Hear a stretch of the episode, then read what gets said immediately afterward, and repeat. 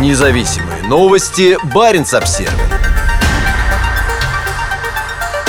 Путин отменил послание Федеральному собранию. Это нарушение Конституции Российской Федерации. Президент России не будет проводить мероприятие, прописанное в главном законе страны в связи с напряженным графиком. Президент России Владимир Путин не выступит в 2022 году с посланием к Федеральному собранию. Об этом 21 декабря сообщил пресс-секретарь главы государства Дмитрий Песков. Он заявил, что это связано с напряженным рабочим графиком Путина, и мероприятие будет перенесено. Факт оглашения послания действительно будет. И когда мы проинформируем дополнительно, послание будет оглашено, цитирует Пескова РИА Новости. Чиновник также добавил, что ранее оглашение послания уже сдвигалось на следующий год. Такое действительно имело место, но лишь один раз, в 2017 -м. Мероприятие тогда перенесли на март 2018 перед президентскими выборами. Однако в тот год состоялись другие крупные форматы – пресс-конференция и прямая линия с населением. В 2022 году ни того, ни другого не было. Как говорят источники издания «Коммерсант», в этом году подготовка к посланию велась, но потом была свернута. По мнению источников, Владимиру Путину просто нечего сказать. Позитивной повестки нет, а о негативе Путин говорить не привык. Обязанность президента